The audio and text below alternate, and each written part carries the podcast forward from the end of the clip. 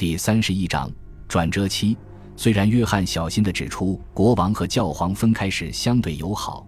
但是获得承认的企图宣告失败，对罗杰而言肯定是一次残酷的打击。这只能说明尤金打算把筹码压在康拉德身上，这还意味着罗杰只能放弃联合进攻曼努埃尔的计划。从切普拉诺会谈结束的那一刻起，罗杰就放弃了在对教皇的政策施加影响的企图，返回西西里，以准备应对接下来的暴风雨。当他乘船驶往巴勒莫的时候，若他知道自己再也不会踏上意大利本土，或许会长舒一口气。阿拉伯诗人阿布艾道在148年5月2日为西西里国王的长子普利亚公爵罗杰以上述话语表示哀悼。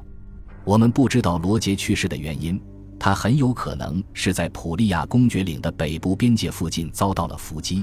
他在此断断续续地作战多年，这是一个令人悲伤的损失。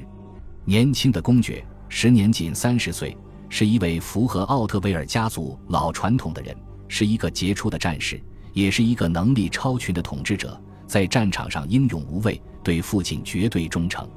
在过去的10年里，罗杰国王越来越倾向于把大陆的事务交给他，让塞尔比的罗伯特从旁辅佐，或可能是从旁监视。罗杰公爵也证明了自己是配得上西西里王位的继承者。他去世了，这是罗杰送走的第5个孩子，埃尔维拉送走的6个孩子。巴里亲王坦克雷德在接近10岁时也进入了坟墓。卡普阿亲王兼那不勒斯公爵阿方索在1144年去世，时年20多岁。另一个男孩亨利在还是婴儿的时候就去世了。唯一健在的儿子是四子威廉，他在罗杰公爵去世后继承了普利亚公爵领。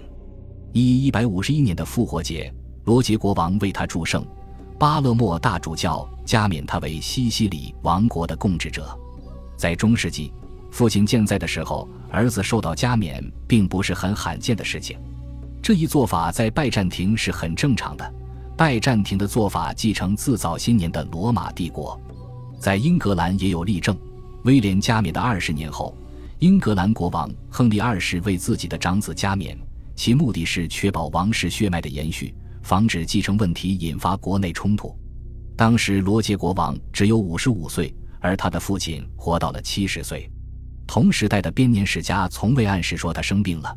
虽然他有可能已经感觉到将在3年后杀死他的疾病正在发作。也没有任何人反对国王唯一幸存的合法婚生子获得王位继承权一事。不过罗杰似乎已经在关心自己死后的继承问题了，否则他不可能在丧期14年之后又于1149年迎娶勃艮第的西比拉。4年后，西比拉在分娩时去世，罗杰又娶了第3个妻子。无论他的理由是什么，罗杰都不能指望教皇收到威廉加冕的消息时会感到欣喜。按理说，罗杰是在自己权力范围内行事。巴勒莫大主教修最近提拔自卡普阿大主教之位，他已经被教皇授予了大披肩，因此他可以主持特定国家的主要城市，并且在教皇准许的情况下为他们的人民设立王宫。尤金从未暗示自己授权让大主教在缺少教皇支持的情况下为国王加冕，可是其措辞被会错意了。正是尤金本人为罗杰提供了走这步棋的机会，他变得更气恼了。鉴于尤金甚至不愿给罗杰本人进行授职仪式，遑论他的儿子，所以罗杰想保证自己儿子的继承权的话，就没有别的选择了。在尤金看来，西西里王国是教皇的领地，未经他的许可断不得进行任何处置，他的权威再次受到了公然藐视。正如索尔兹伯里的约翰所说，他对这个消息很不满，但由于他被邪恶所压制，所以无法抵抗。如果教皇从前不知道罗杰对什么最感兴趣，那么现在就知道了。教皇派2位特使去见康拉德，这2位特使不久就显示自己只是2个逗人发笑的人，但是他们明确了一件事，准皇帝已经等不及想去意大利了。当他到意大利的时候，无论怀着什么意图，他都会一股脑地把教皇抛在身后。西西里王国的未来在1152年初看起来至为灰暗。霍恩施陶芬冯康拉德已经准备进军，恢复了国内秩序的曼努埃尔科穆宁准备与他会合，威尼斯人再次宣布提供支持。长时间的犹豫之后，教皇也站在他们那边。与此同时，罗杰寄予厚望的反帝国联盟也分崩离析了。法国国王路易依旧在理论上是他的盟友，但是叙热在前一年去世一事已经夺去了他的自信，并且在很大程度上夺去了他的行动自由。此外，他眼下要与埃莉诺离婚，婚姻的事情完全占据了他的注意力，让他无暇他顾。2年前，维尔夫和他的朋友们在弗洛西贝格战败，再也不可能恢复过来。此时，匈牙利和塞尔维亚也不能为罗杰而战了。但是，就像几年之前第二次十字军东征把罗杰从相似的局势中拯救了出来，这时命运又干预了。1152年2月15日，星期五，国王康拉德在班堡去世。他是自奥托大帝恢复帝国后第一位当选皇帝却没有在罗马加冕的德意志国王，这在一定程度上象征他的整个统治是失败的。他拥有塞涅卡的辩才，帕里斯的长相，赫克托尔的英勇，伟大的事业在等待他去完成。但是他没有完成宏愿就去世了，他的国家还处于分裂状态。他从未坐上皇位，只是一位悲伤的不幸的国王而已。他葬于班堡主教座堂之中，他坟墓旁边是最近被封圣的皇帝亨利二世。这位很久以前的皇帝早就发现诺曼人极为强大。康拉德的同母异父兄弟弗赖辛的奥托告诉我们，在康拉德的病榻前，一些或许来自萨莱诺医学院的意大利医生轻声提到了西西里的毒药。康拉德对罗杰而言是最危险的敌人，如果能及时除掉他，罗杰肯定很乐意去下毒。但是没有理由怀疑罗杰与康拉德的死有关。康拉德当时59岁，一生过得很艰难。如果不是绝对有必要，中世纪的编年史家就不愿把君主的去世归结于自然死亡。康拉德在弥留之际还很清醒，他告诫继承王位的侄子施瓦本公爵腓特烈要继续他发动的对抗所谓的西西里国王的行动，直至将其捉拿法办。腓特烈答应了。在宫廷中普利亚流亡者的劝说下，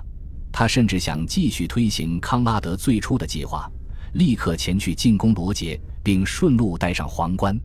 然而，王位继承一如既往地出现了问题。不久，他就不得不无限期地推迟了行动。所以，在外国的军事行动上，康拉德的去世终止了德意志的行动，正如1年前叙热的去世削弱了路易七世一样，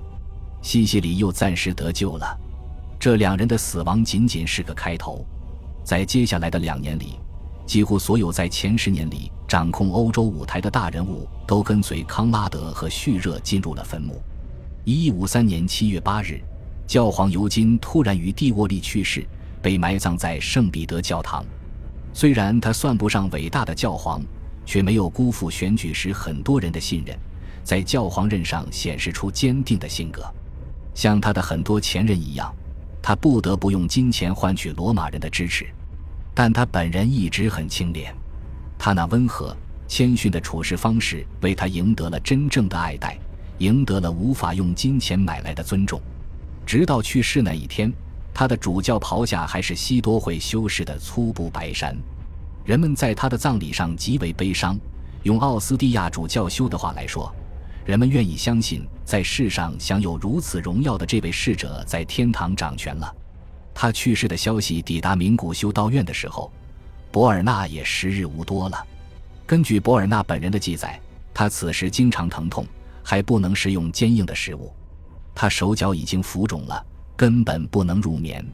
他似乎到最后还保持着能力。8月20日星期四上午9时，博尔纳去世了，时年63岁。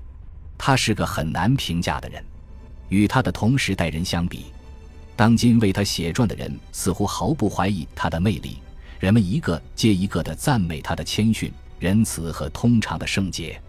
如果把他们的评价限定在精神领域，那么这些赞美之词无疑是正确的。但是在政治领域，圣伯尔纳的成就至少是有问题的。在历史中，教会人士经常能对国家事务起到有价值、有建设性的作用，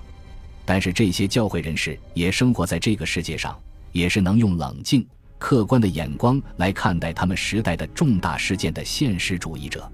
名古的伯尔纳提供了一个很好的例子，说明条件不满足的时候容易事与愿违。他身上出现了相当罕见的现象，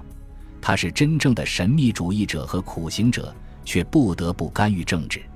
他的名声和强大的人格力量保证别人能听他说话，强大的修辞学天赋和说服力保证别人能听从他。感谢您的收听，喜欢别忘了订阅加关注，主页有更多精彩内容。